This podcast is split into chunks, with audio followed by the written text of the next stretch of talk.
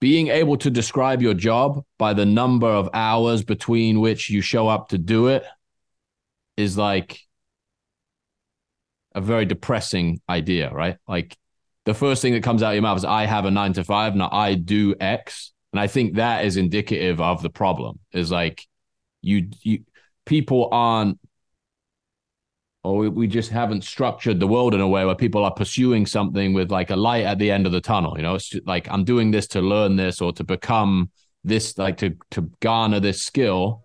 Like corporate culture just puts you in this. I can completely empathize with this idea of coming out of college, landing in this environment and being like, shit, this is all there is. All right, welcome to another episode of Not Investment Advice. We've got the NIA gang here together today. Trung Phan, Jack Butcher, Bilal Zaidi. Happy Halloween, boys. And for the people only listening, Trung looks like an absolutely ridiculous person right now. Trung, what's going on with the outfit, mate? do you do you, are you guys familiar with the Little Prince book? Little Prince? La no, I don't think so. Prince? No, I don't think Children's so. book. All right, I don't know. It was Wrong- famous Wrong person. mate. famous around our parts, but uh, the Little Prince. There's a guy called the Aviator in it. That's me. I'm the Aviator. That's it. I look like a complete knob right now on the people. If you're if you're on listening to this on Spotify, Apple, stay listening to it. Don't go to YouTube. Man, that's proper was- gear you got on the. Yeah, Yeah, what's Where'd that you source that from? Um, well, I don't know, man. My wife. Well, well, my question is this: Why isn't Jack dressed up, man? You got kids, Get bro. the eyes on. Get the eyes on. Get the guys on. It's turning Yeah. into a Yeah, Theo fuck Von yes, podcast now, man. yes, Jesus yes, yes. Christ, Just look leave it at on the entire time. Come on, Mate, wait. Let's is just great. get zoom in Okay, here. I'm- Rafa, this I is the do the- thumbnail for the week. Well, Let's you're gonna laugh because you you guys know how like how cheap these costumes are, right? So like these aren't like even I can't even see. I can't even see you guys. Incredible, man. All right, hold on. Let me let me ask. Okay, quickly. I mean, this is gonna come out Wednesday, so Halloween have already happened. So let me ask, what are you guys doing tonight? Jack, are you doing anything? Bilal, are you doing anything? Yeah, yeah, we do. There's like a there's a little parade where we are that all the kids get.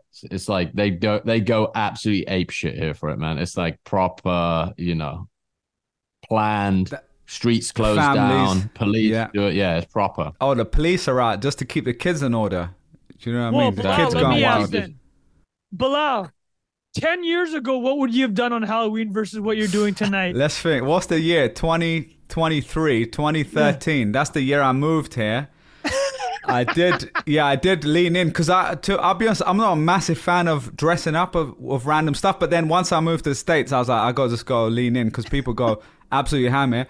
I will say this is a bit of a a flex one, but what who what was it? Uh, you know Heidi Klum, the the what is you went model? to Heidi Klum's Halloween party. 2013, yeah, that first year I got here. That was How? mad. How I saw Ice T.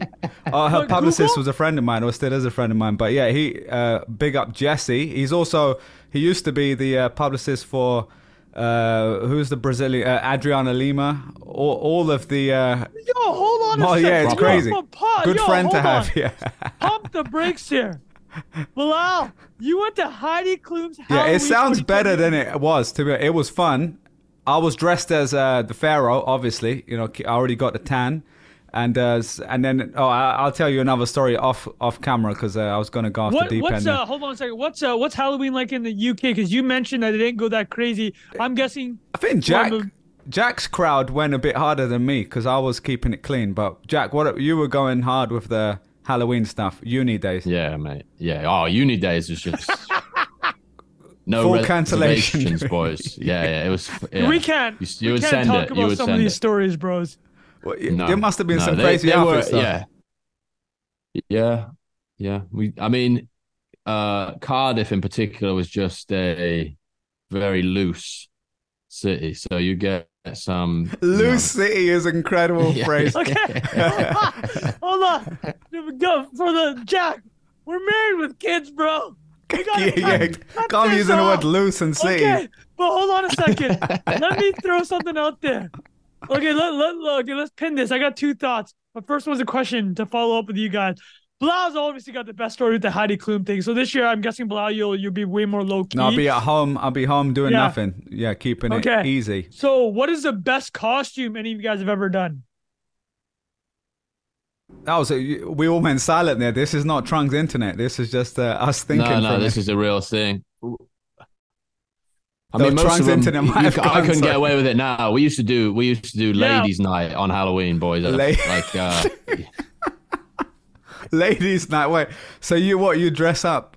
What you be wearing dresses? as a lady, as a lady, yeah. David Beckham style, wearing yeah, a sarong. used Yeah, to be there. yeah. Yeah. All Every right. October 31st, boys. That's incredible. That's Trung's, incredible. Trung's gone. Did you do? in. Yeah, Trung's. cap. Trung actually froze, but he'll come back in. We'll just keep it going. but was there um? What, what about New York? Did you go pretty hard in New York? Would you? Because Uh, it gets kind of cold by this time of year. I have some memories. yeah, I went to a really few, cold. but I went to a few, but no, I can't remember doing anything that mad. did you ever know go the, to sleep no Santa more? Con? Oh, SantaCon is stupid as hell. Yeah, incredible. Yeah, but yeah, yeah. just people yeah. dressed up no, as I Santa didn't do Claus. it. I remember that era though. The the the Sleep no more. the sleep no more era, man. That was. I think uh, that was the next year I went, to 2014. Like, Yeah. and for people who've never been to it, Sleep No More is like this thing in New York where you go. It's kind of like a interactive play. Like you can walk around uh, this crazy building, and there's actors kind of doing. It's kind of based on Macbeth, but they're doing this crazy scenes, and you're just walking in, and someone's jumping in the bath, and then someone's just like banging someone up in the other corner. And then, uh, sorry, like hitting them. Sorry, that's Yeah, the wrong yeah. word to Yeah, use yeah, there. But yeah, yeah. Yeah. Um, and then so, and it's just this weird kind of artsy thing, which is fun when you're like you follow 25. them around. You Yeah, like, follow the but now it's them. like my worst nightmare. I don't, I don't want to be walking around that place right now. But yeah, that that's a pretty fun one. But anyway, we'll wait for Trung to come back in. I'm sure he's got a good one. But um, and then what about what about with the kids now? You're just going to be doing regular stuff. Mate, the Sesame Street IP is, is permeated our household, so that's what we're doing.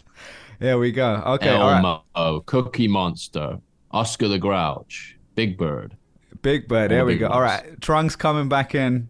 We've lost half the audience already, but uh, we'll we'll get him back. Here we go. One second. One second. Let's wait for Trung. There he Kills is. me, the glasses. the glasses is ridiculous. Yeah, Sorry, keeping the glasses I wish we had the recording commitment. of us actually coming on the call because it, we, I wasn't Yeah. recording at the time, and it was Ah. like, We ready I for feel, that. I feel I've let down the listeners without a costume here. "Are you dressing up tonight, though? Yeah. What were you gonna be?" I'm supposed to be Oscar the Grouch. Oh, you said, "All right, cool, cool, cool." There we go. Easy, easy All one. right, boys. Sorry about that. I was just gonna say, uh, my best costume was uh, I was living in Vietnam. Obviously, you hit up those surplus fabric stores. I just bought one of them old communist outfits, which was like, looking back, Wait, what? maybe That's a, not wait, the best move. What's an old communist outfit? What's that mean? Just no, a like I had cloth. a Like general, army I had a something. communist general, like a like you know those crazy North Korean uh pictures where they all have the medals. Like I had one of those get-ups. I was man, dude. I was like, it's like 10, 11 years ago. Idiot. I was an idiot, right? Uh, I'm sure my parents weren't too happy about that one. Not not the biggest uh, fans of the the Viet Cong. My parents. All right, what what about this one? What's the? Uh, we can cut this if it's boring, but um, the best Halloween outfit you've seen someone else even do? Because oh, I'll tell you one. I saw someone in 2010 with a full-on programmable like Game Boy or like some sort of game, and then you could like play the game. So he's just walking around like a lemon, walking around in Dublin. That guy was not getting any ah. action. In No, they were, Cardiff, I can tell you everyone was right around now. it because it was like Tetris or something, and he was just pressing all the buttons. I was like, this is some geeky guy just absolutely smash it. All right, if we don't have Let's an answer, we it, can boys. keep it moving. All right, yeah. Yeah, Ralph, you can cut into the last bit if we need to. All right, let's go. Um, so, do we want a meme of the week, or we got one of the seven thousand Vince memes from last week? I, I think we at least have to comment on it as a as Yeah, meme masters it. That you guys it. are. At this point, everyone saw that Vince McMahon meme. It's like this So video good. of him doing a conversation. He gets really choked up, like Yeah, he yeah, can't yeah. finish the thought. And I was talking to Jack about this. Vince McMahon is the meme Hall of Fame at this point, right? I don't know, like if Rafa could pull it up. Here are the Vince McMahon memes. The one where he has all the cash and he's smelling the money. Like he, there's that one. There's the one he's in the chair. There's like four frames, and each one he's getting progressively like uh, crazier in his reactions. I mean, he know he's doing this on purpose. He knows he's a meme, right? The walkout, And, uh, the walkout where he's like, Yeah, swaggering strut. out. So yeah, yeah, yeah. Uh, uh, I mean, yeah, we could throw it up. Uh, there's so many of these here. Uh, but do you guys have one handy? We could throw it up before we get into the show. I'll find one. Um, All right, before that, Jack Bilal, why shared we about talk about- 17, so. let's why don't we let him throw what we're gonna up. talk about today. What's on the Yeah, menu? yeah. So while Jack's pulling that up for the Halloween special, we're not talking about Halloween at all, except for that beginning segment of the show. We're going to be talking about the Gen Z 9 to 5 rant. You guys have probably seen the video uh, of this young lady who was having a bit of a breakdown on her way home or just as she got home, just realizing that the 9 to 5 life is real. Um, so we might share that video. Actually, it's like a minute long. So for people who haven't watched it, we can then comment on the discussion around that. Uh, then we're going to talk about some edge of the internet stuff, the meta chatbot of famous people. It's quite an interesting area. Um, and then We can to- we can also tap AI regulation because I came yeah, AI on- regulation if you got something on that. And then to round it out, we've got the Hasan Minhaj. There was a, a hit piece on him, if you want to call it that by now. Uh, I think it was like a month ago, right? Um, Yeah, and then and then he his came emotional out with a- truths. he came And, out with a um, minute by minute breakdown of the very video. Hasan Minhaj style, and yeah, we're Yeah. going to talk about it because it's actually very NIA in terms of comedy and like the ethics of that, but also him coming back with, at the media. And then uh, if we've got time, we'll talk about Costco's nine billion dollar clothing business and Nollywood's The Black Book, which First is breakthrough. breakthrough, yeah, which is Nigeria's Hollywood. So, Jack, you've been working eagerly there. Oh, give me one second. I can. uh Yeah, Jesus Christ. Dad. so for the listeners, it goes, Dad, did you sell bored apes at the 150th floor? And it's just a full, the video of Vince McMahon like sadly saying he did not. Did not, yeah. Well, add add in um, what is it? The Toads for me there. Whatever they got up to with uh from the NIA special for the listeners. oh man, That is a good one. Jack Jack definitely did Oh. sell close to that close to that. So uh, I don't know what Jack. Do you remember how much you sold your bored apes for? Fi- like ETH wise, one fifty. Nah, not no one fifty, but all right. but, But man, I'm set. The the the thing about that meme that is just Yeah. unbelievable is the like the dad prefix that got attached to it that made it this like that Oh, yeah. contextualize it as this historic like I'm looking back at this moment and I massively Oh, yeah, regret it. It's just it's just so good. It just compacted so much. I was showing Cecilia the other day. She was like, did not find it eh, remotely as funny as I did, but I was like, shit, you know, like 30 variations on it. And it's just killed me, man. It's been the best one I've seen for so long. It's a, and, I've seen uh, it across every category. It's like in the mu- on Ah. Instagram, the music, the hip hop meme guys. I've seen I've seen sports Twitter and sports um, like Everyone sports gets Bible. it. Everyone gets it. Seen Ah, the lad they Bible. Except yeah, for yeah, yeah. Celia and probably my wife. My wife, every meme I've ever shown my wife, she's just like, yeah, not funny. I think they're Well, the worst is when you're trying to describe a meme. It's like describing a funny video. Yeah. You're like, oh, there's this thing of Vince, Man-" which is essentially what we did on this podcast for the 99% of people listening. But all right, anyway, uh, but incredible meme. We do cover memes on the pod, so I think that was that's definitely a top five meme of all time, right? Like Well, that it's Vince level. McMahon's like we, we you The know this is all relevant, people. We're talking about memes and ideas. Vince McMahon's up there. He knows he's a meme, right? Some of these people know they're like Donald Trump knew he was a meme. Like Well, he, he's- he, he's- he's- there.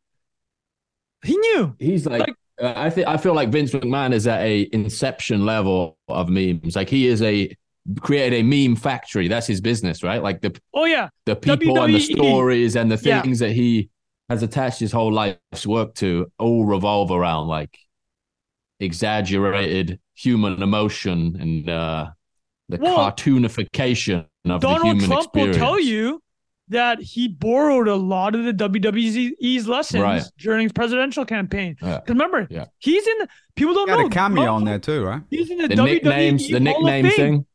Yeah, he's in the WWE Hall of Fame. The nicknames, uh, exaggerated emotions, like Jack just said.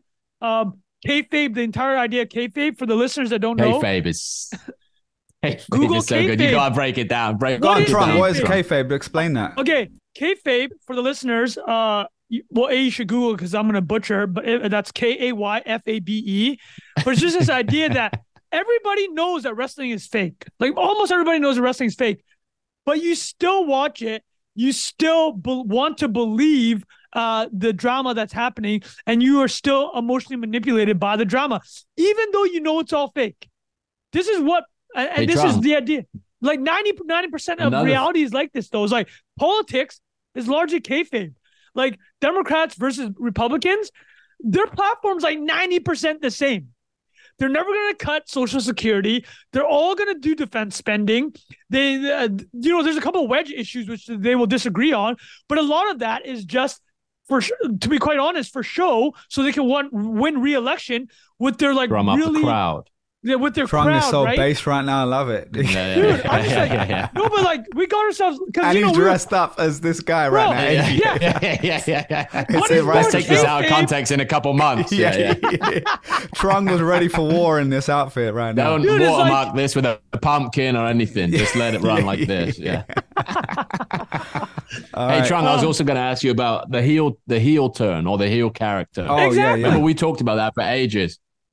I love that. well, well, Jack, Well, why well, don't you explain the, the Well, explain the let's heel. explain Yeah. what it is. A heel is a villain, right? Is the villain in a storyline.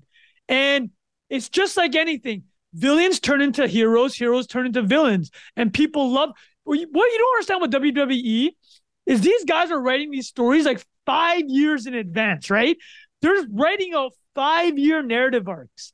It's incredible. It is. That's why when you see some, like I have uh, friends that are. I used to watch WWE when I was in my teens, early Oh teens. yeah, the But I forgot yeah, me about it. man. But there are people Smackdown. 30, 40, 50 years of SmackDown. WrestleMania. wow. Raw. Tables, Yeah. ladders, and chairs. What I like it just is, is incredible when you Dudley zoom out. boys. There's The Dudley so boys much, and the Hardy boys. So much me- mental uh, capacity still man, I used to reserved for love it. WWE. Shawn Michaels, that. when Shawn Michaels uh, uh, betrayed his uh, with the Hardy, he was Hardy Boys, right? I, c- I don't remember Yeah, now. Okay, but- yeah, anyways, yeah. guys. Pretty sure.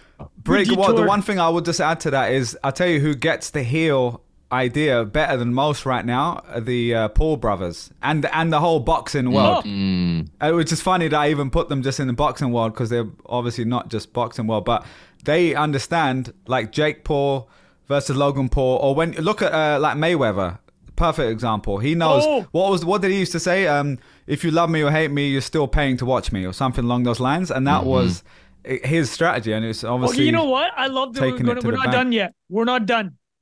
We are not done, people. We thought we were gonna do Edge of the Internet episode. We, people don't understand. Like we went up. it's the Just today we WWE got up episode. together. We're just like, we're like, oh, what are we going to talk about today? We're about to talk about 30 minutes about WWE, man, which we should have done a whole episode anyways, right? Almost But, uh, should we should just be calling it WWF because we're Yeah, OGs with it. Because Yeah, yeah. so yeah. we uh let's talk about Muhammad Ali. One of the Mm. great you, you mentioned all these fighters, they're all aping after Muhammad Ali. No one understood how to make people watch them more Oh, than yeah. Muhammad Ali, right? oh, so He's a great rhyme creator. Absolutely. He was the Legend. great the dude Thriller One Manila, liners, right? man. Can you imagine him in the this era? Oh my god. Dude, but here's the thing. Guess where Muhammad Ali got all those things from? He himself was a Vince massive McMahon. fan of professional wrestling. He, a guy was called Gorgeous George. Google Gorgeous George. It was a villain in 1960s professional wrestling. And Muhammad Ali's like, I learned everything I knew about trash talking from Gorgeous George. Because Gorgeous George would make people like what, what Bilal said about Floyd Mayweather. Whether you loved or hated Floyd Mayweather, you're paying to watch him. Gorgeous George was the same. Whether you loved or hated Gorgeous George, you were going to watch. Well, Muhammad Ali was largely a hero in the 70s because of what he did with. Actually, no, he was a The villain, war. right? To half of America, he was a villain Mm. when he. he Uh, refused to go to was it refused to Vietnam, go right? the Vietnam, Vietnam, yeah. People, I'm about to go on a fucking rant here. Okay, this is what you wanted. We're going on a rant. You know, you see all these athletes and celebrities and people that are quote unquote making a stand in the year 2020 that they're like they're gonna speak out, and a lot of it is just pure virtue signaling. Muhammad Ali, let me frame this for you.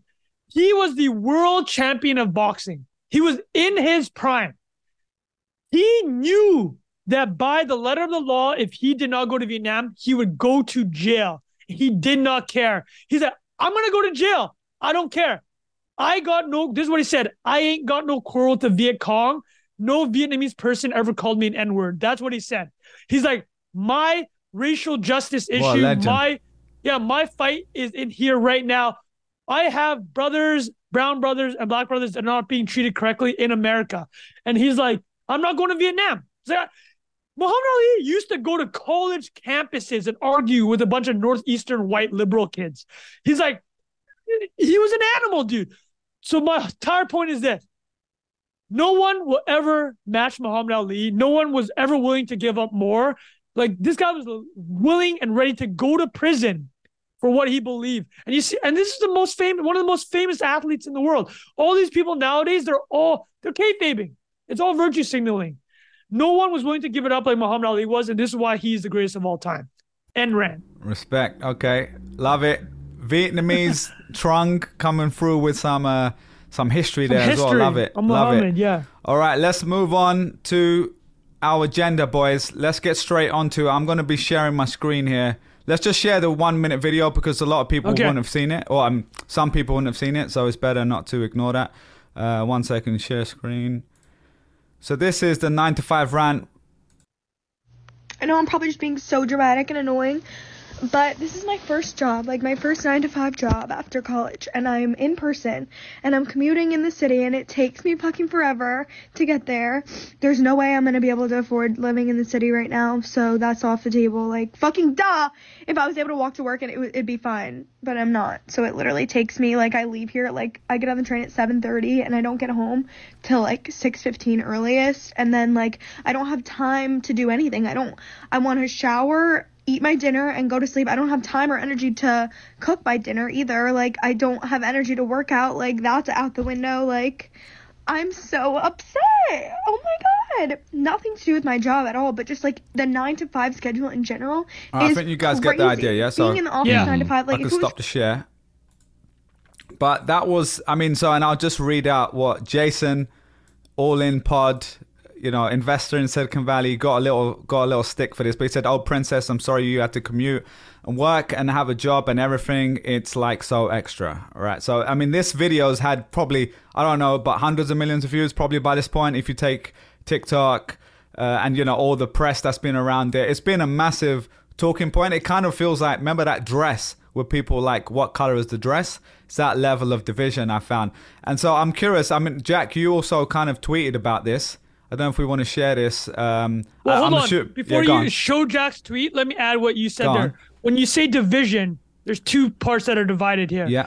Part one is the Jason from All In perspective. He's basically uh, roasting her for complaining about what last three generations since basically the nine to Including us, five yeah. corporate America has been instituted that everyone's done, right? So that's one side. The other side is people being like, like again, our boy Adam Singer, who I know listens to this podcast, he was very much uh, in her uh, arena in the sense of like, you know what, commuting does suck. There have been many studies, and Adam has written about this, uh, uh, studies showing that commuting, I think there's a number, it's like X amount of minutes a day of commuting over X amount of t- Y amount of time will actually decrease someone's life. So I actually hate commuting, so I totally am empathetic to that. So those are the two sides, right? It's like the nine to five is archaic. It is. It was meant for the farm. Uh, it was, it was post-farm, early corporate America, factory life, right? And then there's the side of like, well, everybody's kind of done it. Like if you told immigrant parents about Yeah. the nine to five, like they literally like my old man, and I'm sure similar to you guys, old man is like nine to nine is like a good day. You know what I mean? Yeah, So like yeah, yeah. there's those two sides. So here's Jack's thing. Uh, Jack, why don't you describe what you put up as a kind of response, how you feel uh, fall on those kind of spectrums? Well, actually, th- when I listened to the, it again and after I posted it, I was like, I'm spreading a little bit of misinformation here because she's not actually, she doesn't actually dislike her job. It sounds like she dislikes Mm. commuting. Yeah. My Well, take well, was I way don't- more I felt it was not just commute. I felt like she's kind of talking about. I don't know. Maybe she wasn't specifically talking about the job, but I think it was the whole. Thing. She does experience. call it out. Yeah. Yeah. She calls it out and said, if I didn't have to commute, it'd be fine, whatever. But my, Oh, okay, the thing I enough. wrote was way more about like most nine to fives are a product of just ridiculous bureaucracy and administrative functions. Like if you look at those charts of like American healthcare, you've seen that chart, right? Of like the amount of administrative staff and cost that is inflating over the course of Yeah. the last 30, 40 years. Middle management, box ticking, blah, blah, blah, blah, blah.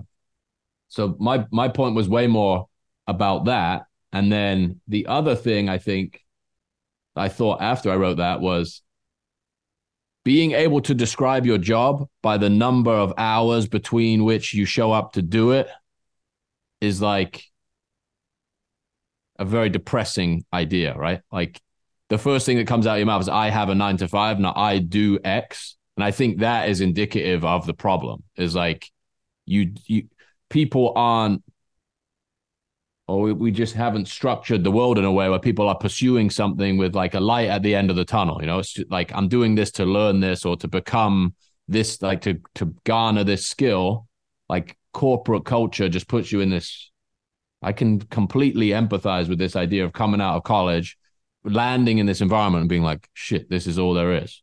Yeah, That yeah. is Fair. I like the distinction, and thanks for calling it out because I yeah I didn't realize that. No, that And is fun, a and very it- important. like, I've even- Yeah, I've I've I've even grown to contradict myself around the things that I you know when I was 16 17 thinking about going to university and the things that I could have studied versus I did study you know like the the liberal arts the philosophy the like less tangible practical applications of like education writing those off as opposed to like getting a marketing degree or something like that because the week before this there was a marketing thing went viral did you see that no, what what they another say? girl on tiktok that said i've been applying for jobs for Oh three yeah, weeks. Yeah, yeah. and i can't get a job in marketing and And I've done the work. the starting Like, salary Yeah, right right right. The starting salary is 60 grand or whatever instead of 200 grand. And it's just like uh again my first visceral reaction to that is like that's dumb just keep trying. But the the bigger problem or if you zoom out and look at it it's like the fact that it even you can pay 60 grand to get knowledge that isn't worth fucking 60 bucks is the problem right yeah, yeah, Yo, yeah, yeah. that's That the is issue next graphic. yeah, Yo, That is something Balaji would say. We're talking about our boy Eric was on the podcast last week. Wait, that what you just said is literally something that Balaji would say. it's i mean it's a it's a mad Jack, to clarify, is this sorry? that- She paid sixty grand. You're saying, or she's saying the starting salary was sixty? oh more than that Clarify. more than No, that for her, She for her paid more. degree. For a degree, yeah, yeah, yeah. she didn't That's- she didn't use any numbers around what she spent but she went to school in the states so she's in multiple Yeah. five figures of debt i'm imagining if Yeah. not six and she said she worked in a sushi restaurant and that makes her more money than an entry level marketing job That was it. Okay, yeah, yeah, yeah, yeah. I and, did and this, that's yeah. the that's the contrast and like yeah the only way to learn marketing is to do marketing right it's like there, Yeah. there's the Balaji quote in that book that we should have brought Eric up on the the um like an M, the MBA to learn how to do business is like fuck, something to do with riding a bike. The quote I need to pull the quote up. It's, ah, pull it's it up. like Yeah, a yeah, very yeah. very poignant specific. Yeah, comparison between these two these two But- ideas yeah, but that that that illusion that you come out of school with experience in a field like that is actually incredibly harmful like you're probably better off having a psychology degree and then going into a marketing job where you can actually think about what marketing is from first principles versus learning shit from people who've never had never worked in marketing most likely if you go to like i'm sure if you go to a top tier school you get people visiting from but if you're like the the median marketing education is not churning people out who are good at marketing. Well, it's the Yeah. saying, right? If uh, those you those you can do teach, that's the chirp that people make of uh, a lot of uh, professors. Uh, which is a net. Hey, it's not all true. I've had some good professors in my life. yeah, but same. Yeah, that's yeah. a And it's, criticism. I I mean, it's what you're yeah, it's not a great, it's not a great set of incentives like altogether, right? It's just like even if you want to practice medicine, you go and do these. You have to go and work in a hospital for a year or two or whatever else. So, like a lot of schools do have it right, where do your internship. yeah, well, medicine you learn for several years, freedom. and then you do it in a hospital, and then you specialize. But Yeah. no, but I think to, so. Just to, while you're pulling that up, to, to break this down into two parts. One is the nine to five kind of discussion around Gen Z, and it, I think Gen Z is a part of this because it is about kind of a promise and like this promise for a generation. We had our own version of a promise, American Dream, whatever you want to call it. Theirs is slightly different. They also had a pretty rough time with COVID. Like a lot of them were going through university, that once in a lifetime experience, and doing it on Zoom, right? So like there are a lot of things, and then outside that, the financial state we're in. So I'll just quickly share uh, what I initially thought, and sorry, actually, sorry, the second part was what you just said about education system essentially around are we actually churning out what is needed for an economy slash is education really just about um, learning something so you can go do a job or is there you know more to education like you described before? So just i'll say what when i watched that video my initial reaction was kind of like the gut reaction which a lot of people would have had is like all right stop complaining like you know we've all been through it whatever. And i took a second and i realized like okay first of all i don't know what's going on in this girl's life right? Like it's kind of i shouldn't be judging her. Like it sounds like she's just moaning but like there's a lot going on here. Do you know what i mean? Go on jack what are you going to say I was just going to interject and say both Yeah, of these yeah. people are incredible marketers. They just don't realize it, yeah, right? yeah, that's true. They probably learned something at uni either way. But um, but the, just to add to that, I was, uh, you know, I realized that okay, we've all had that kind of moment where you go to work, and whether it was like your first day at work or five years in, like I can just describe mine. I had a pretty good ramp into work life and I was enjoying myself. And at one point, I realized, like, oh shit, this is what I thought it was going to be like, and that doesn't exist. Or like the, or it exists, but it's outside of what I'm currently doing. And I need to leave or whatever. And so that was there is this like moment of clarity where you're like, oh, I was promised this thing. And so I'd say a lot of this younger generation, they've been told follow the rules, go to university, kind of what we were told, like learn some skills, then you'll be able to get a job and then you'll be able to afford your rent and maybe one day you'll be able to buy a house, all those things. Now we can break each one of those bullet points down and say, do we really need to live in a world where everyone can buy a house or not? Is that really a right anymore? Is it just really you need shelter? And then you can say, should you be able to earn six figures out of college, or is it just like you need to make work your way up there? So you can break that down.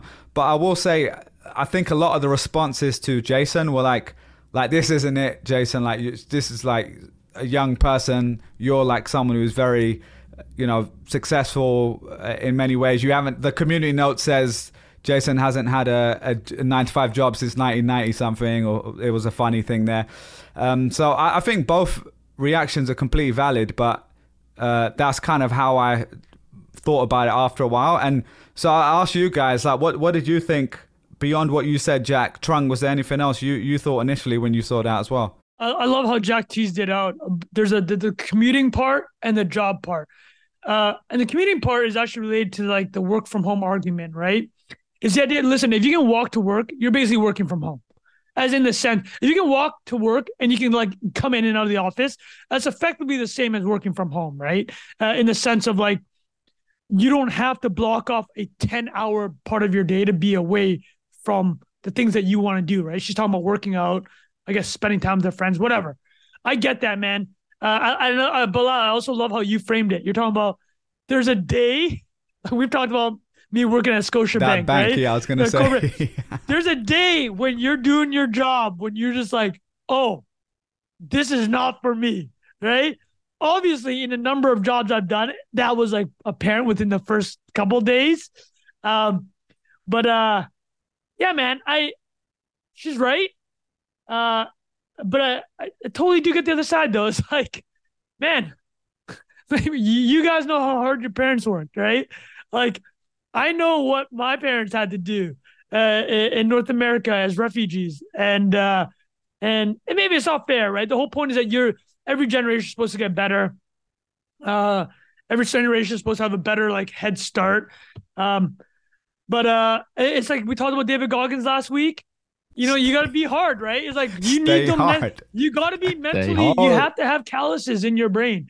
Like you have to have calluses, right? And uh, Trung, you've been listening and to this at the gym too. easy, this Like- uh, David Goggins with Rocky in the background. Is this what you've been listening to? right yeah exactly right that's what i've been doing right but uh yeah i'll tell you what is um as we were talking about which is i mean this is getting a little bit into the sadder side but you guys we talked about it matthew perry passed away sadly from friends um Yeah.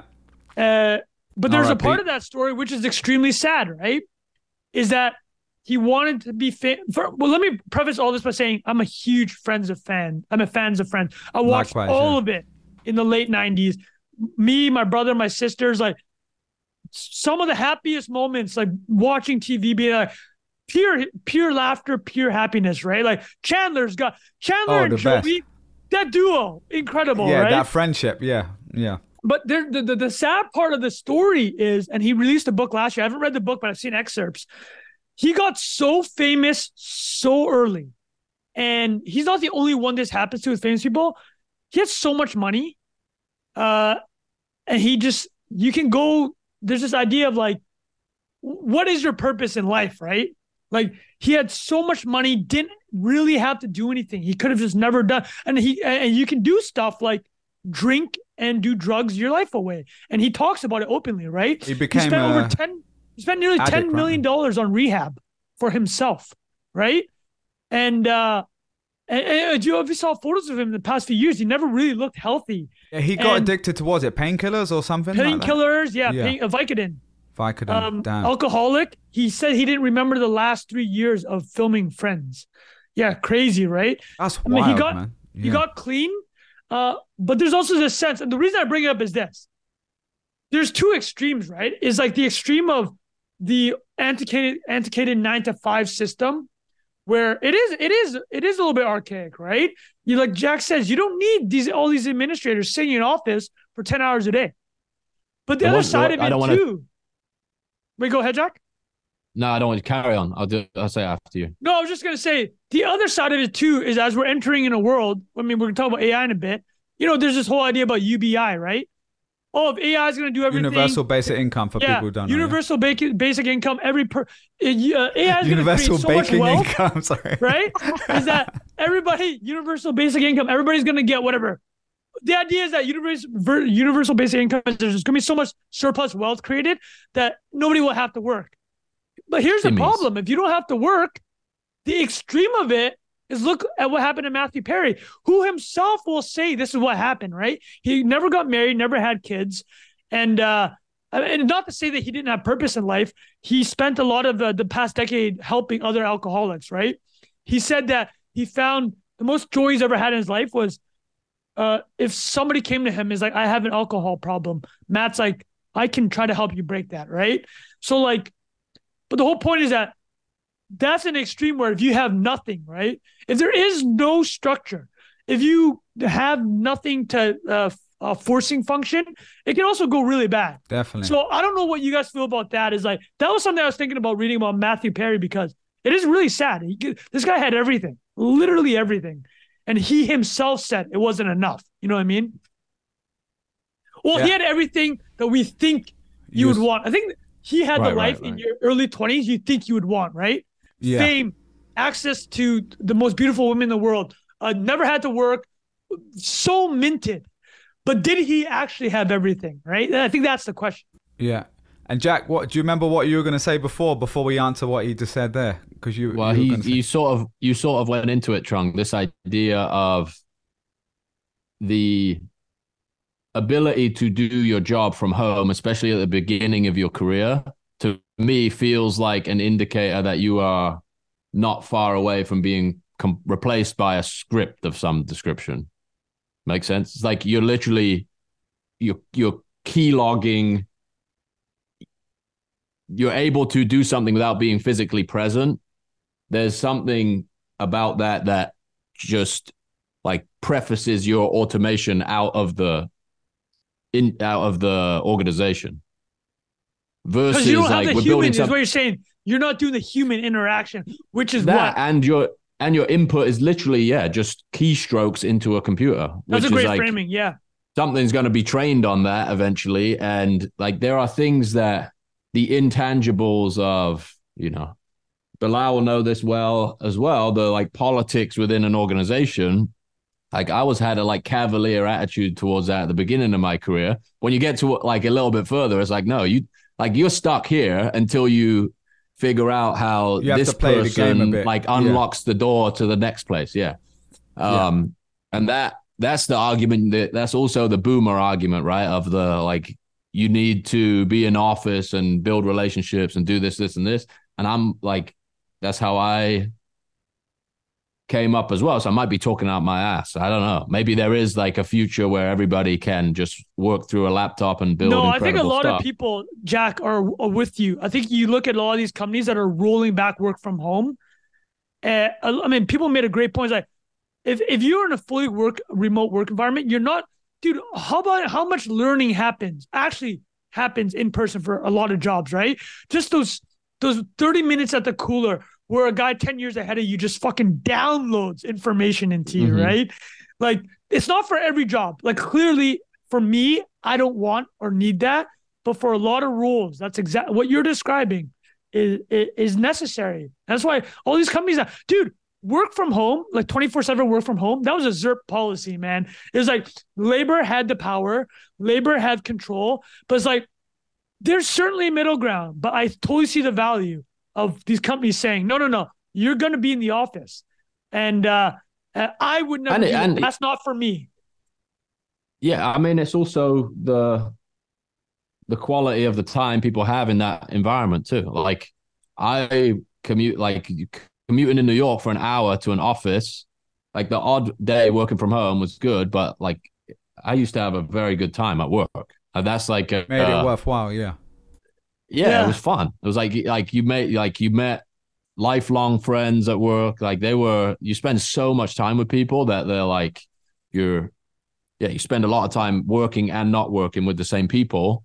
And uh that's also, you know, I don't know what graph I'm referencing here, but the epidemic of people not finding a partner, not having friends out, like not building friendships, like that really has been a bridge to like your adult life for a very, very long time and just literally cutting it off is a is a is also a really sharp way to change behavior. You know, like when I came to New York, if I was working from home in an apartment in New York and I just moved there from the UK, for example, I would Oh. like you just be an island. You don't wouldn't have, like my whole social infrastructure, safety net, network, like all the people that I worked for after my first job were like tangentially connected to being there. Like In person, that's yeah. like often that's how like startups work too, right? It's like somebody from Google, for example, is like, oh, I'm bouncing, I'm going to start this thing up.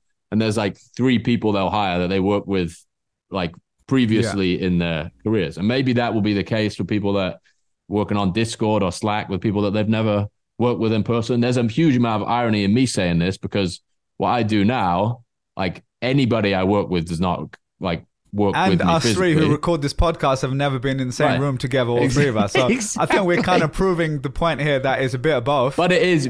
I guess you're thinking like the frame I'm trying to present is like when you're starting out, like some of the things you observe in person feel to me like, uh, or felt to me as like very influential. But if that's not the structure of the the of work going forward, then maybe that stuff doesn't matter as much Yeah. anymore.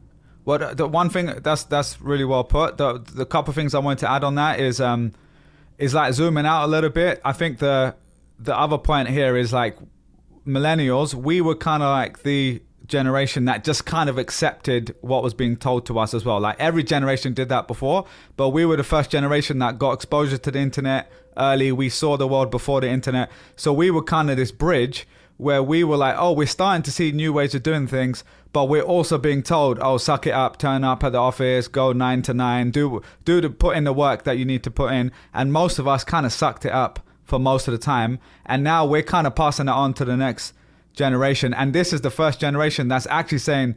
Oh, we don't actually want to do what they're kind of rebelling, which is, is actually bollocks. kind of yeah, Yeah. yeah. They're like it's bollocks. They're like, well, wait a minute, we don't actually want to do that anymore. And that it's not just in work. Like there's many other things that they've actually been kind of vocal about. And a part of me is like, oh, good for them for actually vocalizing something that we all just kind of accepted. And that whole thing of like, oh, I did it, so you have to do it. That's exactly what we all don't want to do, right? Like we all said, like, why should someone now have to be an assistant for five years when they can actually just go and start learning from day one because they're smart enough to do that? Like, just because you did it doesn't mean someone else should do it either. Um, so, but there's a bit of both in that, obviously. And the, the second thing I want to add is what you talked about there, Jack, about that learning in person stuff.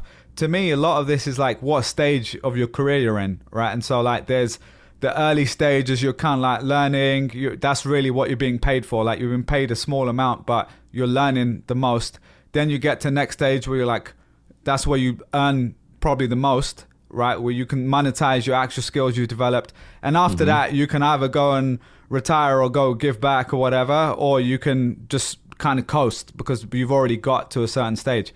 So I think for me, the earlier stage, that's where it matters the most. It's like you do need to suck it up a little bit more because that you're, you're not being paid for your nine to five even you're being paid yourself in like learning uh, something that can actually take you to the next level but that's not for everyone that's probably for people that listen to this pod who are more like higher achieving than the average person and are into like technology and internet stuff right so it's very different to just someone who wants to live their life and you know have a kid and like live their peaceful yep, life I totally I was- agree. I was just gonna say our podcast listeners are definitely. Uh, I, I feel they're looking more for learning and looking for investment advice. And uh, yeah Well, I was gonna say, I was gonna say the uh, there's some. If I'm being completely candid, there's some accountability that comes with being in a place with other people. You know, like for spending more time doing your work.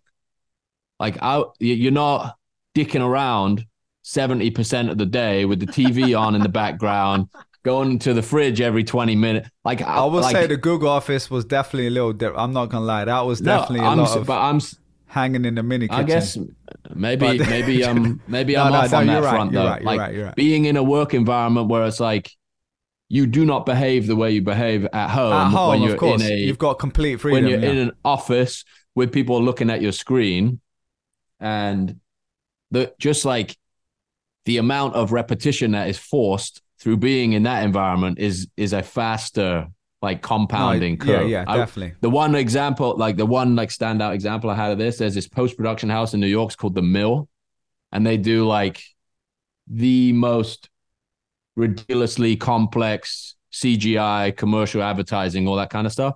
You go in their office. It was in Soho. I don't know where it is now. There's like a hundred workstations in there. They're all facing one direction.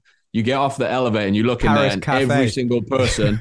there's no Facebook. There's no YouTube. There's just every single person is like Cinema 4D, just That grinding factory it line, out. bro. The That's factory. beautiful. man, There we go. It was so and it's one and I was overlord like- just watching them all to make sure Yeah, they're not on some- yeah. Facebook. the guy that's walking around the doing the tour that I was on was like, "Here's how we work in here. This is what's getting done." And maybe like uh, that's coming from me. It didn't have, not necessarily didn't have intrinsic motivation, but what's there's some um, well documented theory that you try harder when somebody's watching you than when they're not. That's why there's a cut Even on- chair, even in something- sorry, Yeah. sorry. That's a cool back there. well, that it. would be true too. I'm sure. yo, the pressure, the we go. pressure is on, son. That's it. That hotel, for the people who didn't see that episode, the hotel chair facing the bed. We don't know what else is there for except for it being a cuck chair. But anyway, but no, by the way, well, I'm going to say one more thing. That the uh, there's some tweet that went viral, maybe under that video or something, but it was like Gen Z work to live, not live to work. yeah, That's the that's that the that European living. stone Yeah. on the Gen Z, you know, whatever mantle, Yeah. crest, whatever you want to call it. That is the motto. So That's You it. wanna It's like the? Facebook. basically erase erase everything I just said and Yeah. just put that back at the start of the segment. and there we go. Oh, you you guys want to know? I know Bilal. Bilal, you've been to the full moon party, right? Yeah, in yeah. Thailand? Koh Phangan. Yeah, yeah. Yo, you remember the sign there though? Jack's thing. It's very different than what Jack's talking about. Though the sign goes, "It's the I don't think I night remember for, a sign, to be honest, perfect but- night for a perfect night. And What you did it say? Say that again. Say that again. It's the perfect night for a perfect night. Oh, there we and go. And you know go. That shit that goes down at Oh, the yeah. full moon party. I was uh, staying in a hostel at that stage, so by the time I got there, it was already very. Was that was that fuzzy. was that before or after the Heidi Klum Halloween party? It was maybe a, a year or two after. So I was trying to relive my 18 year old backpacker life, but as a 25 year old or Okay, 24 guys. year old. Yeah. Fair play. You know what? We we got man. It's a meat. This this. Look how meaty this episode got. yeah, just, just out of one nowhere. topic. Yeah. So let's let's you know what we we're getting pretty serious. Let's talk about New Yorker versus Hasan Minhaj. Yeah, okay, let's do it. So, um, Trung, do you want to break this down? Because, I mean, I can just share what I remember from seeing the original Hasan Minhaj kind of uh, like New Yorker piece, or do, do- you probably know better because I know you've been I'll- I'll speaking to throw it. some sources related to this. So go Well, on. I'll just like full caveat. Uh, I, I work with Hasan on a daily show segment seven months ago. So you take that with a grain of salt of uh of whatever bias you believe I might have. Which is also incredible, by the way. That this one went Yeah. under the radar. You you just slipped that in into our chat at one point. yeah, I was like, what? maybe- When on did the this DL, happen? Just like what for people, uh, what what happened was uh, you probably know at this point if you follow that that Trevor Noah is no longer the host of Daily Show. Yeah, They yeah. brought in a bunch of guest hosts. Um, uh, Hasan hit me up uh, to do a segment about financial grifters, and You uh, just I know did each other from Twitter. Is that is that where you met? Yeah, just uh, Twitter, uh, the interwebs. Amazing. But uh, over the summer, it looked like uh, Hasan was going to become the new host of the Daily Show, and uh, the writer's strike happened, which we talked about on the on, on this podcast. And it sounds like, according to reporting from Puck News, because I never talked to Hasan about this uh, these recent developments, um, uh, it looked like they were withholding the announcement until the writer's strike was over, which makes sense, right? A lot of writers on the show. So last month, uh, I don't know if you guys read this, but I know that we exchanged that. I uh, a piece came out from the New Yorker where they had interviewed Hasan Minhaj, and uh, Hasan had said that some of his stand-up uh, specials he had fabricated some of the stories. Now, I want to get Bilal's uh, uh, uh, uh, view on this because I know Bilal follows comedy and the Yeah. comedy scene quite closely. So this is I'm going to give you the objective facts from the article, which Hasan himself has greenlit. Yeah. Okay. So uh, there was a story about anthrax that Hasan had said uh, he thought anthrax had uh, uh, uh, was sent to his house. There was factually true. There was white powder sent to his house. Uh, in the in the stand up, he said that it had fallen on his daughter and they taken her to the ER. That turned out the ER part turned out not to be true. The second thing that was brought up in this article, also from his recent comedy special, was that he was uh, uh, part of a Muslim community in California where he grew up that was infiltrated by the federal the uh, FBI, and that basically they the FBI was trying to flip Muslims, right, or try to get them to show if they're quote unquote extremists, something We along all had lines. one of those guys in the mosque. That's why I'm Yeah, smiling so- because Well, Bilal, so let me ask you, right? So those two stories, they were not word for word Yeah. true. He had said, he quoted, this is what people were roasting him on. yeah, yeah. he said it was emotional truth versus, versus factual truth. But here's the key part. The reason this is an issue, and before I hand this over to Bilal, is this. For most comedians, like, do I believe every story that Chris Rock and Dave Chappelle said word for word? Of course not.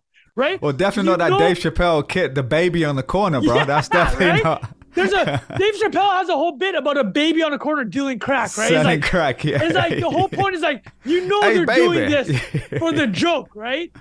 But the the the issue that came out with Hasan and he, he uh, the the here's the here's the the uh the whole point of this. I'm burying the lead. Last week, Hasan had recorded his entire interview with this New Yorker reporter, and it turned out that she had misconstrued quite a yeah, few he of his brought the quotes receipts. You gotta yeah, love he that. brought the receipts.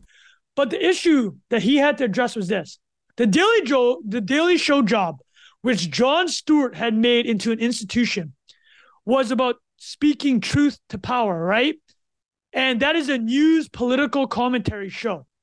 In that type of show, truth, the factual truth, comes before emotional truth, right? it comes before comedy, even like Yeah, yeah. it's comedy. about like saying it in a smart about way. the yeah. facts. Hasan has storytelling comedy, which is his Netflix no his stand-up specials, but he also had the Patriot Act, which is like the Daily Show. That's a newsy bit. So he was putting emotional truth in front of factual truth for his stand-up. So blah. I'm gonna hand this to you because everything I've said, Yeah. hey, you know, you have a Muslim background. That story you laughed about, like having Yeah. the infiltration of the federal agents, like that's not even a joke, right? Like that was a yeah, thing. yeah, that definitely happened. Well, and So- just really quickly, a third story I think was about his uh, prom uh, Yeah. date, like his prom being date Yeah. said no to him basically because of racism. Her yeah, and it was racist. about a family. Apparently, had said something at the door, and and so again, that came out that he basically he changed the timeline, Yeah. but it turned out but that again, the tr- emotional lied truth about was it there in New Yeah. Yeah, And so, I'll just share my opinion on all of this because first Yeah. of all, I'm I've been a fan of Hasan for a long time. I think it's like his comedy is very unique. it's definitely not like the style of comedy that I'm like, oh, he's just a pure comedian in terms of like, oh, funny to be funny is funny. Like there's certain comedians where like a Theo Von, Andrew Schulz, those guys, like anything they say, I, I know they're just making a joke. Like Hasan is in the middle where it is like, uh, you know, there's a message coming through, which I've always respected. And so when I did read the New Yorker article, I was actually a little disappointed because the way they framed it, it made him out to be kind of, as he described, a bit of a psycho, right? Like who, Yeah. in as he said, who lies about their kid getting anthrax put on them? Because if you just read that headline, you're like, wait a minute, that's a bit weird. But now a lot of the people reading that don't realize that 99% of comedians, probably 100% of comedians, are exaggerating for storytelling and for comedic effect, obviously, right? Like that's their job is to be funny, and their job is to be storytellers and entertainers. So 100% of them pretty much are making stories up or or like adding embellishment for comedic effect. So that's just kind of out the way. So he's not like he's not dissimilar to every other comedian out there. So I think a lot of people just don't realize that first of all. Secondly, I think the part that became a little blurry for him was because, like you said, he's got the political stuff as well as just stand up special. One part I would challenge him on a little bit is like his comedy specials are partly political in a way too, right? Like, because you are talking about these themes. So there is a bit more gray area. But still, regardless, the way he came out and basically Hasan Minhajed the whole thing with the slides basically, you know, on the screen. Well, why don't you explain the video? It's 21 minutes, yeah. and I he watched goes it beat the other night. beat. It was great. right? He like Yeah. he recorded the entire conversation with the New Yorker reporter. And basically, so the first thing he did was he demonstrated that the story about the prom date, he's like, well, we actually gave them corroborating evidence to show that the framing they had was And actually they just untrue. chose to ignore it, basically. Yeah. Yeah. So it they felt like a chose to hit ignore piece it. from the outside by this point, right? Like totally. they were picking and choosing. Like, I mean, anyone writing a story does that, but it just feels a little unnecessary to be doing that to someone. Like, you know, unless there's a ulterior motive. Like, and again, I'm just thinking out loud here. But if he's got probably one of the people that might be up for this big job, right? Like, Dude, that's who knows, bingo, right? There could be okay. something there too. Well, you nailed it. So I think you brought up two very important points. His stand-up specials, they are, they do have a political taste. It's not just the uh the the news work that he does with Daily Show or Patriot Act, right? His stand-up itself sends messages about Yeah. you know race, about power structure. which is amazing. That, that which is which is powerful as well. Totally. But to your like what we're discussing, that's where there's this gray area. And he himself acknowledges that he even says like I need to be more careful understanding that. But I think the main point here is this. The timing of this piece is so obvious that the New Yorker was carrying water for a competing candidate, right? It's just so obvious. How many other uh, deep dives have they done on comedy acts, right? How many comedy acts has the New Yorker with all its social and political capital? Because the New Yorker, people remember, this is one of the august institutions in uh, American media. This is the this is the uh, magazine that took down Harvey Weinstein, right? So like they have serious investigative resources, legal, fact checking, all the reporting. Why would you sick this power and your reputation, which it turns out, based on the recordings that Hasan put out, was completely misconstrued to look like a hit piece? Definitely cherry would you- picking at least, right? right? Like yeah. Why would you do that? Like Yeah, If I'd love to get them to answer that. Yeah, that not would be. for a political favor for a competing candidate at Comedy Central. Honestly, right? Because this rule for Comedy Central, it is still is influential. Cable's going downhill, as we talked about. But hey, that seat gets paid 15 to 20 mil a year. Trevor Noah made 17 million dollars a year in his last year. That is a very lucrative seat Yeah. with a still large audience, right? Um, the liberal liberal audience too. So my whole question is like, eh, you know, Hasan acknowledges it. He's like, listen, I, I come off as like Bilal said, I come off as a psycho. He said it in his video. If you just read that piece, that individual looks like a sociopath, yeah. right? But there was a And the problem is, where- so many people have only watched that, uh, read that, and now not watched his video. Like Yeah. everything in today's world, where there's just this massive gap. Like 95% of people are never going to watch that video where he clarifies, and forever they're going to have this one-liner about him, like he lied about his kid having anthrax on him. And so that that is Now, I will say to him, it sounds like he's probably learned his lesson in a way to say, even if he didn't necessarily do anything wrong, in the future, he'll probably be a little bit more careful with some of those things, which Well, is fair here's a enough. larger but yeah, question. Yeah. here's the thing because daily show is still old media right it's still the old it's still the old establishment let's compare it to david Portnoy from barstool sports who does not give an f about old media. He's not asking for them to crown him or give him any validation. What did he do last month when the washington post tried to put out a hit piece on him? He posted a video on X that got 50 million views two days before the Washington Post article came out. He got ahead He of it, right? Posted the recording with the journalist, and he outed them. He's like, "You guys were trying to do a hit piece on me. I I have an email in front of me that you sent to one of my sponsors and advertisers for this pizza festival that I'm putting on." And he just put that journalist on the spot, completely neutered it. So I also love that he was putting on a pizza festival. Dude, so good. I- One bite, everybody knows Un- the rules. unreal, right? So like that that the article from the Washington Post. Well, here, no, none of those magazines or newspapers wrote about how he raised fifty million dollars for small businesses during COVID. They didn't care, right? He is an enemy in their eyes. He doesn't bow. He doesn't bend the knees, so he needs to be taken out. Hasan found himself in a similar situation. I'm guessing that they didn't, I mean, they clearly have the they had the tape and they have the production ability, right? Like his video is so good. Like like Bilal said, he Hasan Minhaj, the Hasan Minhaj hit piece, right? Yeah. He's just like total down really Patriot well. Act style, right? Yeah. They have those resources. And you know, I wish they had done it. I wish they had gotten ahead of the story. Uh they because they knew what was coming, uh, because they had spoken, uh the New Yorker had spoken to people in and around him. Uh unfortunate, man, is like the New Yorker did him dirty. That's the end TLDR. of it. Yeah. yeah, why yeah. why wasn't this thing done on the other pan- candidates? Where are the comedy deep dives on all the other candidates?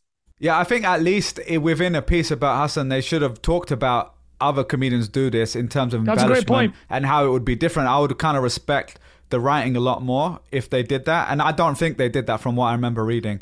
Jack, any thoughts on this, mate? You, I know you're a fan of comedy this is a media as well, game. They you're go go creative guy, so yeah, Yeah, I was just gonna think? bring. A, I was just gonna bring up the Portnoy example. Yeah, he like he's in a tough spot because he's sort of toeing the line between the two. It feels like you oh, can't. Hasan, you uh, mean? Yeah, yeah, Hasan yeah. is. Yeah, you can't come out at it like like Portnoy does, but he did it he- under the circumstances. Did the best like defensive maneuver possible, and Bilal's point is great too around whose mind is actually going to be changed.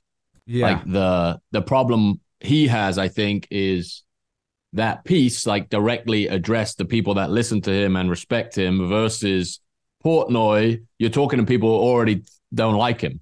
Like any traditional media outlet writing about Portnoy is talking to people who already made their mind up about. Oh, that's a good Dave point, Portnoy. actually. So, Oh yes, Whereas a totally Hasan is actually dynamic. normally kind of a darling of the left in a way as well, Yes. right? And Right. a lot of you know people that might read some of though uh, New York Post is its own thing, so I don't. It's not like the New York Times. It is very different. New Yorker, New crowd Yorker. potentially. New oh, sorry, New, New York. New Yorker. Yeah, yeah. Sorry, sorry. New Yorker is very. You're right, but Oh, Jack, sorry, that's my a bad. great point. Yeah. Like that is that is a. I mean, New Yorker is one of the. I mean, it's up there with the New York Sorry, Times. in yeah, terms of I, I for some reason just changed it in my head to New York Post, which Yeah. is obviously very different. If but it yeah. was a New York Yeah. Post writing that, like Hasan would be totally chill, man. He'd be Oh, totally yeah, yeah. fine. yeah, yeah. But uh, what one thing I'd say about Portnoy is that it kind of helps. He's got a couple hundred million in the bank. You know, like that's another another part of this. Like I'm sure Hasan is doing really well for himself, but there is a difference when you're still playing that game. And again, like I don't think I've heard a lot of Hasan's um, podcasts. I think he's great on podcast. Would love to have him on this podcast, obviously, but to talk about a lot of this business stuff because he's actually very smart in that way. Um, but he really is quite forward thinking in a lot of the stuff he's doing. Like if you hear him talk about it, um, but I it, I still feel like he's a kind of if there's a line of like a business person on one side and a pure creative on the other. Though I would argue like a creative. You need to be creative to be a business person in many ways, but just in a traditional sense, he probably is closer to a pure artist versus just like a business person. So that like soul of what he does, like you can hear it in the way he describes his work. The way even when he describes in his 21 minute video, he's talking about the devices he's using as a comedian, like behind the scenes sort of stuff, and like the setup, the punchline, blah blah blah, and and so you you can sense that like for someone to really crit- criticize that process would really hurt, right? Because you're not. Um, because you're, you're you're getting into stuff that isn't black and white in the first place. Like that process isn't. Oh, here's a right way to do comedy. There, there's multiple ways of doing it. So, yeah, I'll, I'll, just say, yeah, it's sad to see that happen. I obviously don't know him personally. Hopefully, he's. I, I think he'll be okay because I think there'll be enough people that follow him that still supporting him. Uh, but I think it would probably hurt his chances now of getting that big seat. Oh, yeah, just to confirm, like it, it, sounds like he is officially out of that running, according to reporting. Again, I haven't spoken him specifically about yeah, yeah. this, but what I will say is, I mean, maybe this is one of like we always talk about. This is why we talk about Joe Rogan on this show, right? Like the uncancelable. It's like when you still. That's the thing, right? If you, I mean, Jack is like when Jack had two feet in both worlds. It's hard to straddle, right? It's like yeah. You you're still at the whim of old of this old guard that we, we often talk about. And uh yeah, man, it was what a weird, what a weird situation, dude. It's, it was a very NIA type story. You know what I mean? Yeah. It's like, do you just go completely solo or still almost everything we talk about, right? Is like even this nine to five stuff we talked about. Well, very similar in the sense of like, even just us, right? All of us remember working nine to five. I'd be scared to post anything on social media when I was working nine to mm-hmm. five, right? Literally, right? anything. I didn't want people thinking that a even the most benign thing, you might think your boss or your coworker might care, right? And like you have to think through a lot more around yeah, unplugging yourself but, from it. But I would, I'm curious. Like I would say, Hasan is at that level now. Like he's at a pretty high level. There's, he's in the top you know one percent of top, comedians, top tier, right? Yeah. Like of of that level of you know he did the what is that the um oh, with the White president House correspondent. White House, White House correspondent. He's like there's only a few comedians that have ever done that. So like and he's a very talented guy. I, I was actually, funnily enough, not a massive fan, but I was listening to the Tucker Carlson on Theo Von this morning. And I, I, listened. For, I only listened to ten minutes uh, walking in the park. First of all, I was kind of surprised. Like it was all jokes up front, and, I, am not a massive Tucker fan, but I do appreciate. You know, he's he's.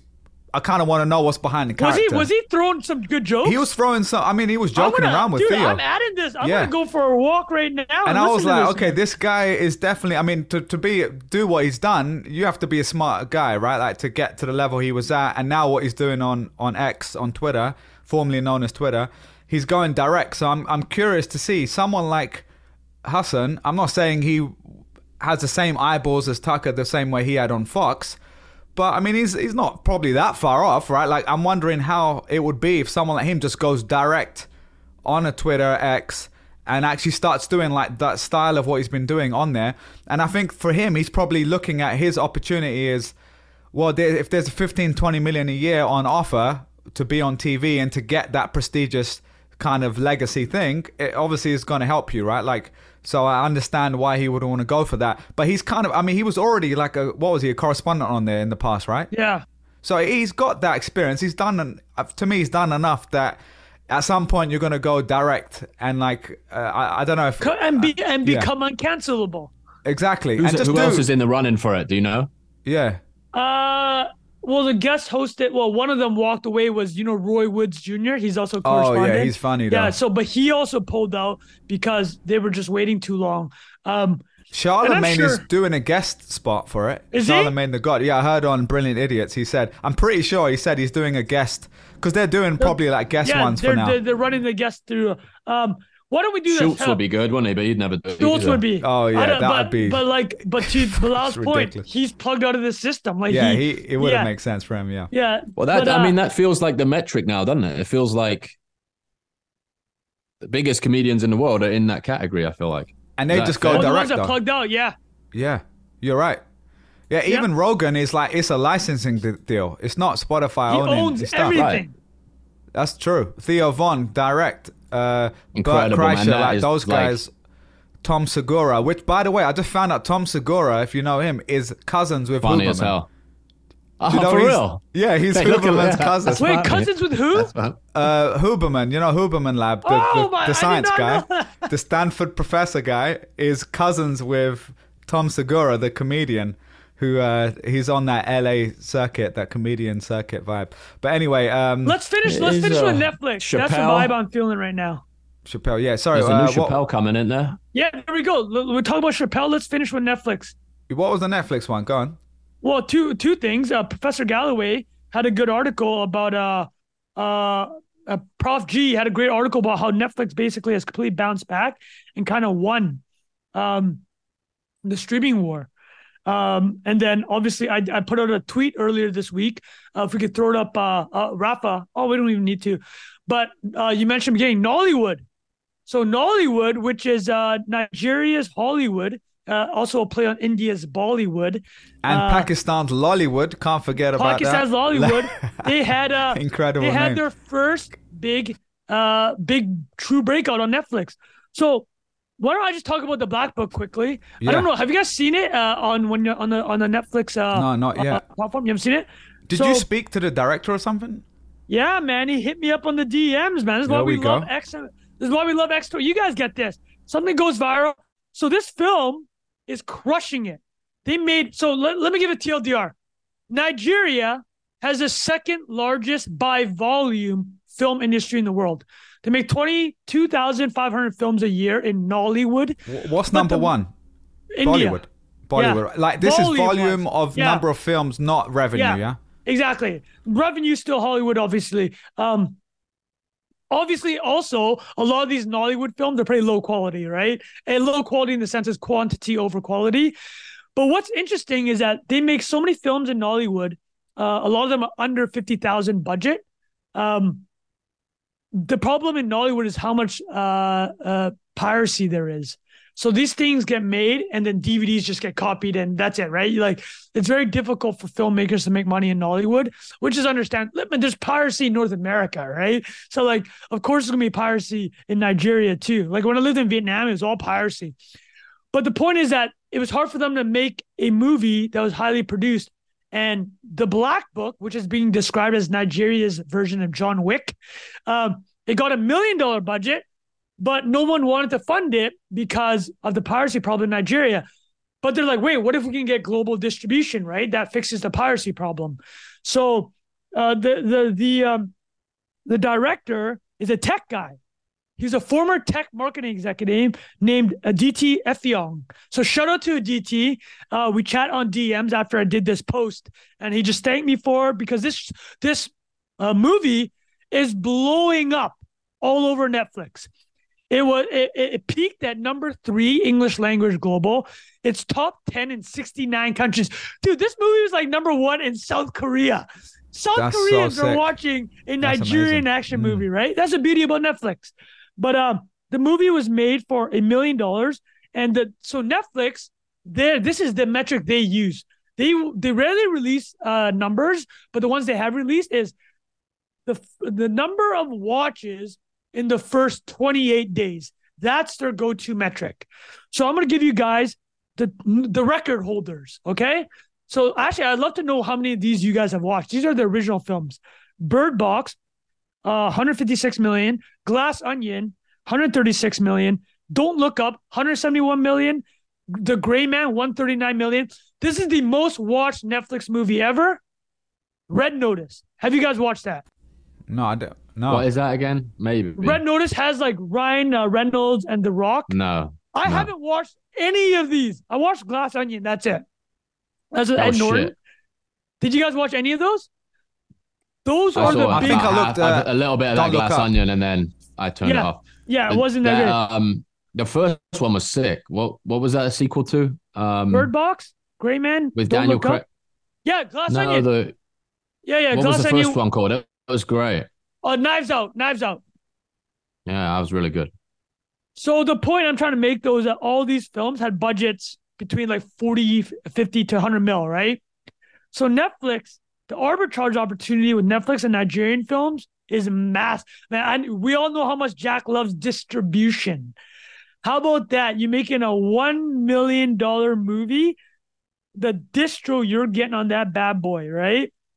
Um, but let me see uh, super quickly is some thoughts. Uh, well, any thoughts on that? Uh, I don't know if you guys are going to watch Well, it. I wonder how their other their other um advantage, I guess, is that they can run tests for free, basically, right? Like the Yeah. ability to see if this how many people watch a certain amount. It's like a less obvious YouTube uh, YouTube algorithm happening on Netflix. So yeah, fascinating. And also inter- um, they also used because I remember with with YouTube they would test out the trailers on YouTube. I don't know if they it directly correlates to budget, but like they can see like how people react to that before they put extra budget, let's say in market. I'm sure they've defined some of that already, but I know that they were one of the smartest people in media entertainment vertical for using And- YouTube to streaming. the other amazing thing about it is like in the context of digital advertising like you don't have a cl- you you do have click through but it's not like one piece of media well, i guess it maybe it is. One piece of media try and get you to another piece of media. You know like it's very, very clean information you're getting from like most people watch this amount. And then you just Yeah. rocket it up to the top of the thing. Like you know the I think they added this the last couple of years, like the top ten films in America today. Like you Yeah, get yeah, that when like you turn Netflix Trending on now. It's like, yeah.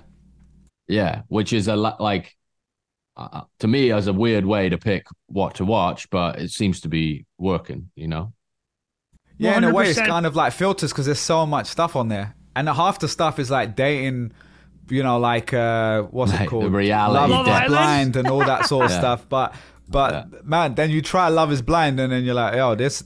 I get it. This is addictive. I see. No, this is a crazy premise, but it's an amazing show.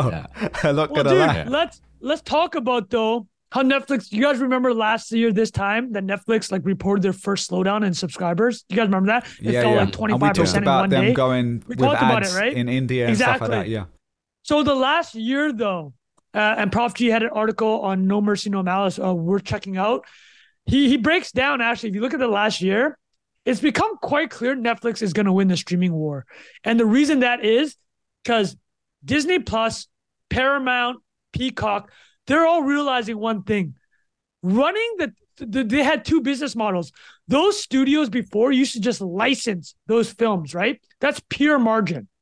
If you make a movie and then you sell it to Netflix, that's almost like a hundred percent margin as a secondary revenue stream, right? Outside of theaters and the original, uh, the first channels. What happens if you're building a streaming service? That's a lot of, it's a massive investment, right? You got acquire customers, retain Acquire them. customers, uh, keep them on, uh, keep content so they don't churn, run the technology.